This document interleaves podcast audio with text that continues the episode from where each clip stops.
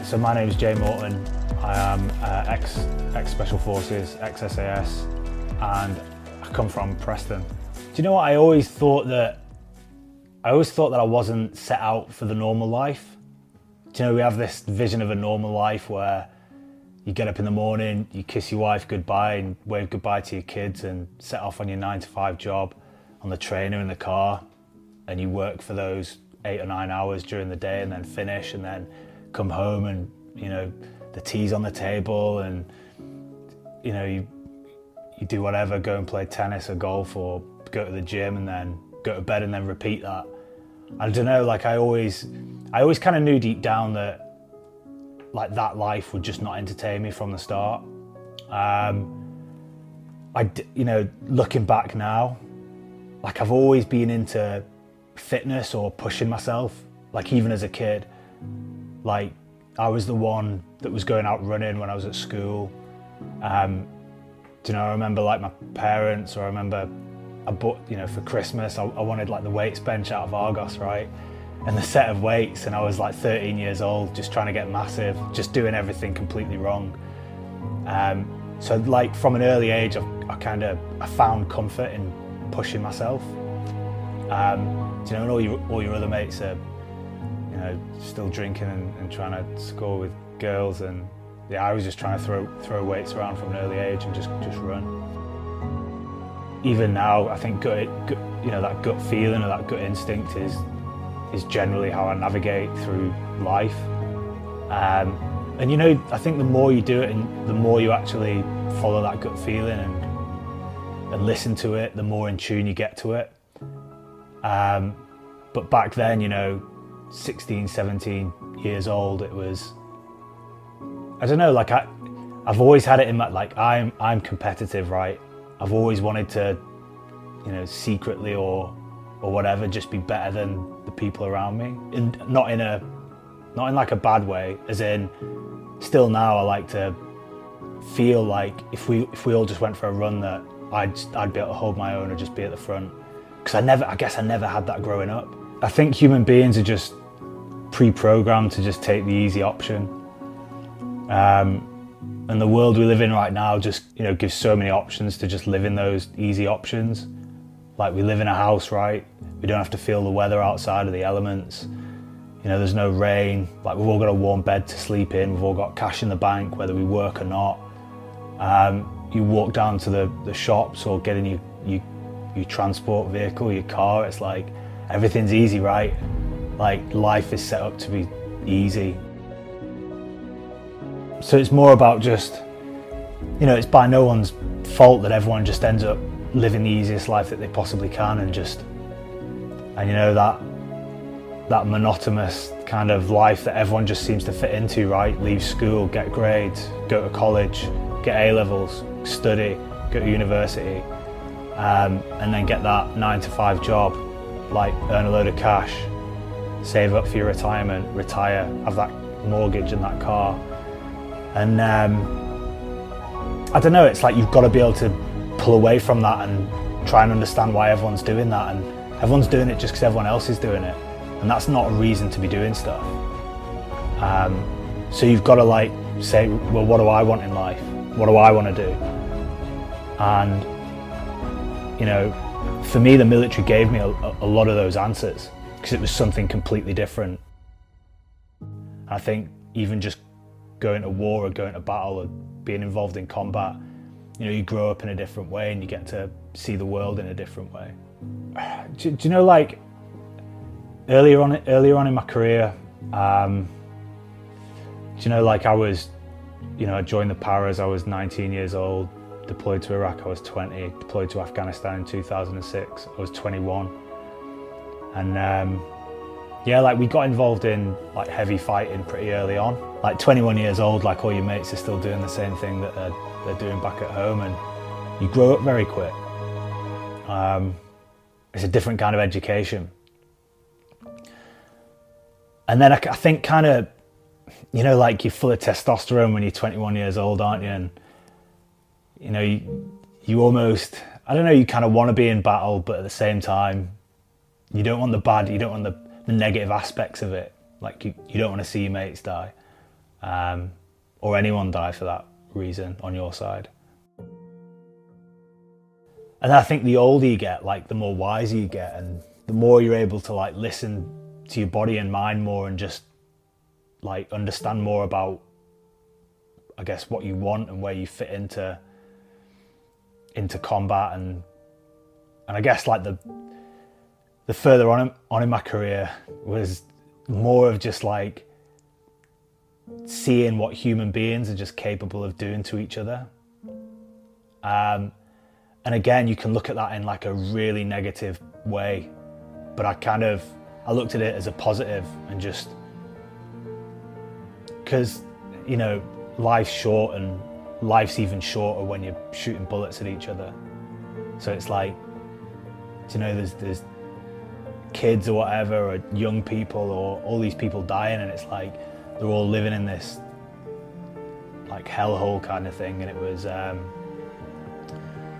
for me, it was more about, you know, it taught me, it taught me more about just how I want to live my life outside of, of that area, and uh, understanding that life's short and you do what you do what you do to make you happy, and you follow those things instead of, you know, what we say about like following that normal life dream you know the things that you're exposed to. I've always seen it as a as a positive, to be honest.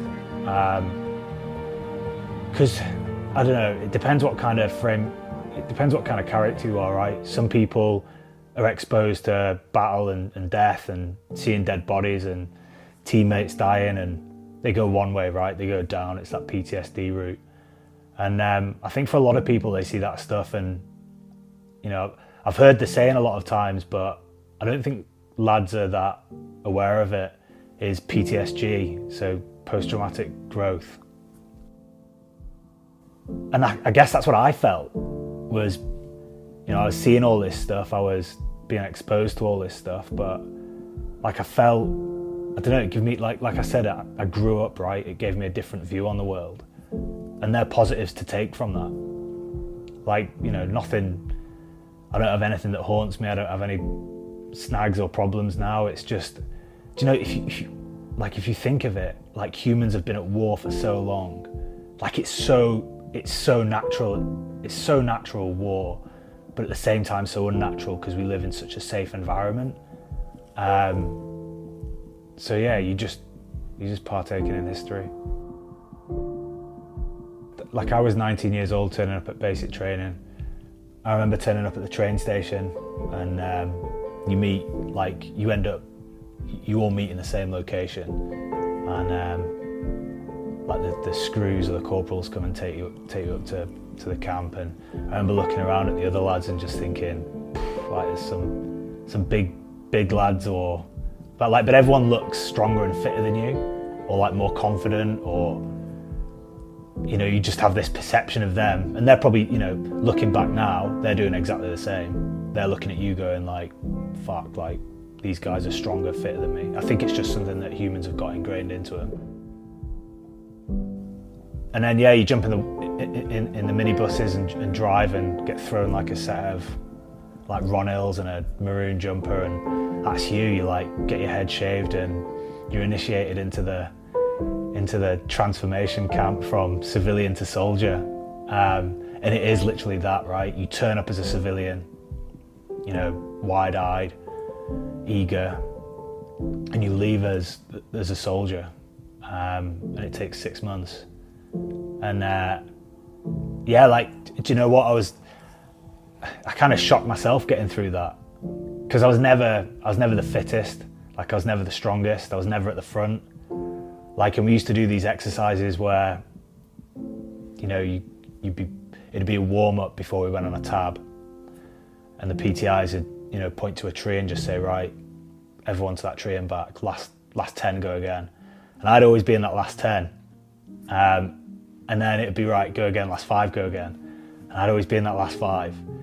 But um, I kind of like I had a, a, bit of a theory around that, and um, I guess because I was never the fittest, never the strongest, but I've always completed stuff and always hung on. So I've always been used to being you know, in that fatigue state. Like that's quite normal for me. which, as we all know, that builds resilience and that builds a stronger mind and body. Whereas the, the front runners, they were just used to, you know, running at their normal pace and just being okay with that. Um, so, you know, when you deploy to places like the jungle or some of these harsher environments, like where everyone is on that level of fatigue, like for me, it was just normal. And you'd see some of the fittest people just fall over and, you know, collapse with heat stroke or, you know, just not be able to, to carry on just because of the conditions.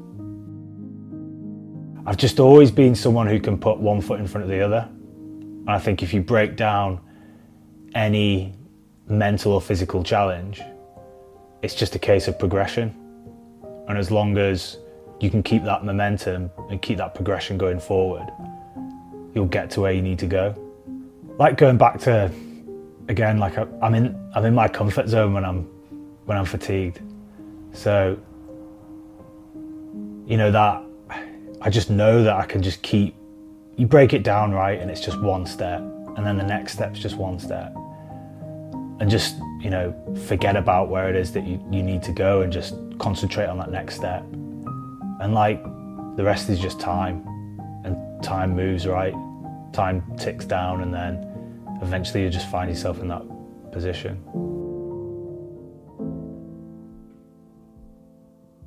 So we, on that 2006 tour of Af- Afghanistan, so the first time that I came under contact, we deployed out.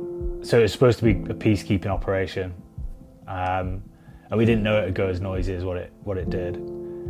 But we deployed to a place called Nowzad, um, and there was we had a patrols platoon that, that were already stationed there, doing some recce stuff and we literally landed on these landed in these CH-47 helicopters and um, I remember running off the back of the, the, helicopter and you know it was the first time that I heard the crack and thump of a, of a round flying over your head and we just run into this massive scrap that the uh, the patrols lads were in so there's kind of RPGs flying over our head machine gun fire um, and you know what I think soldiers are very good at hiding fear with humour.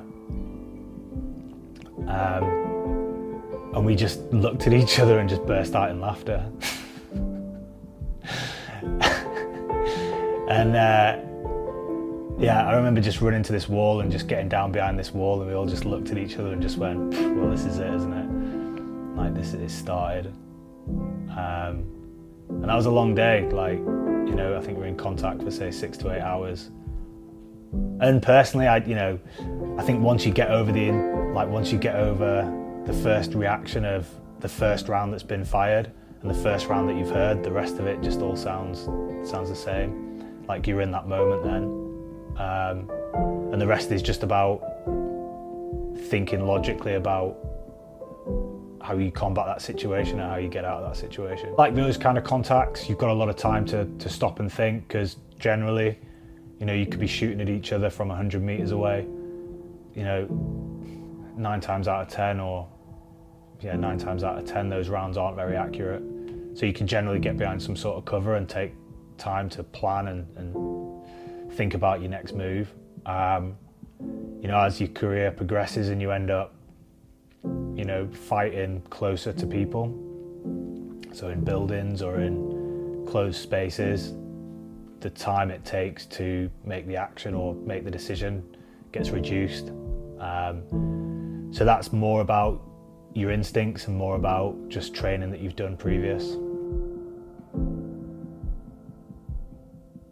You know, guys in the special forces are like we're still human beings. Um, you know, we're the same as everyone else. Um, you know, there's no difference there. Like you still feel, think, and do everything that every normal person does. It's just you've got a different, you know, you picked a different job career and you've got a different level of training. Selection is like a race of attrition, and um, you generally start with around 150 to 170. In the first three weeks, you're probably down to around 50, and then you go out on the next phase and you know you could come back with say 20 25 people which is probably a good a good course and then the rest of it's just training to get you ready to join join the squadron. Um, I think for me, like I enjoyed selection. Um, like there wasn't one day when I woke up and just went that I didn't want to be here. It was more just about, you know, just proving to myself that I could get through each day. And I kind of found enjoyment in seeing people fall off. I think a lot of people do, as in not in a bad way, right? I didn't rub anyone's face in it. But when you're doing things that are difficult and you've got an easy option to get out, you can just walk off and pack your kit and go. You'll be in a warm shower and bath and you know whatever food you want. So it's easy to, to quit, which makes it, you know, the majority of people do quit. I think when that happens, like you, you see their weakness and it pumps, it puts you up a level, right? And I think as, as the less able members, the less able soldiers start to drop off, you end up with a, a tight knit bunch of guys that have all been through the same shit, and uh, you form bonds through those through those dark times. You counteract it with a bit of humour. At the end, you're left with a good group of lads. Yeah, do you know, like resilience is probably one of the biggest things for soldiers to have, and being a soldier will teach you teach you about resilience and res- all resilience is just an ability to be able to do difficult things. Because at the end of the day, if you're in the special forces, you're working with a group, or, a group or a team, and you're all going out and doing, taking actions under high stress environments. And then you've got to be able to read those environments well. Um, and then obviously a base level of, of decent fitness that you can work on. But you know, like every special forces soldier just wants to get better at what he's doing, and it's a, a high you know, it's a high testosterone, high alpha male environment where everyone's just trying to outdo each other secretly and um, you know everyone wants to be better at it. Everyone wants to be better better than everyone else at shooting or whatever it is. It's a good environment to be in. Yeah like it, it can be quite intimidating when you first start because especially me like i was 24 when i passed selection and like the rest of the guys in my troop were all you know, late 30s, early 40s. They're all men. And uh, yeah, so it's, it's quite intimidating. And, you know, the sta- they've already got high standards, right? They've been using all the kit and equipment and doing runouts way before I've turned up. So it's, you know, I've, I've now, like I've done a six month course, right, which is selection, but that doesn't mean that A special forces soldier. Like that comes after, like when you start training with the teams, when you start learning different crafts, You know, I went away and became a medic. Um, you know, became a high altitude, a high altitude parachutist. Like all these different skills and um, experiences that you that you learn that you can then bring to the team. Um, so yeah, it's you know you want to prove yourself and you want want to feel accepted. Like fear generally only happens for like a short period of time because there's usually a logical explanation that that you can put to why you're feeling that fear, whether it's a, a round that's just cracked over your head or something that's just exploded or you know maybe there's some rock fall on a mountain like that's a moment to be scared right but there's a logical explanation for it and there's usually an action that you can take which is going to get you out of that fear feeling and get you to some sort of safety so you've got to break it down that way I think kind of the things that, that, that scare me more than than those dangerous kind of things are just like living a stagnant life or living a boring life. Um, like boredom and mediocrity fit like scare me way more than than climbing Everest or being shot at. And I think like I'd hate to just get to the age of like 80 or 90 years old or 100 and just turn back and just think that I've wasted time. Just start small. And you've got to like be honest with yourself right? It's your choice. Like it's your life. Like no one else is going to change it. So you've got to make that decision. And then it's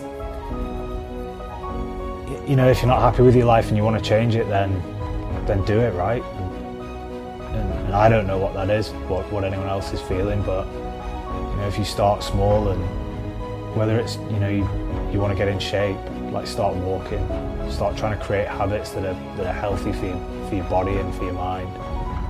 You know, start walking, join a gym, join classes, put yourself in these situations. And this is where you grow, right? Because you're putting yourself in an uncomfortable situation.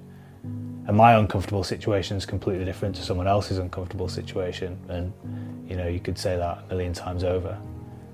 Um, and career's like a big one, right? Like, that's the that's the that's the comfiest thing that people have is a career and money coming in because that's you know without money like the chances of being homeless and not being able to pay for food for your kids and your family like that's that's the biggest fear right um, and I can't tell anyone to, to change that. You know, you've just got to ask yourself whether that's something that you want to change.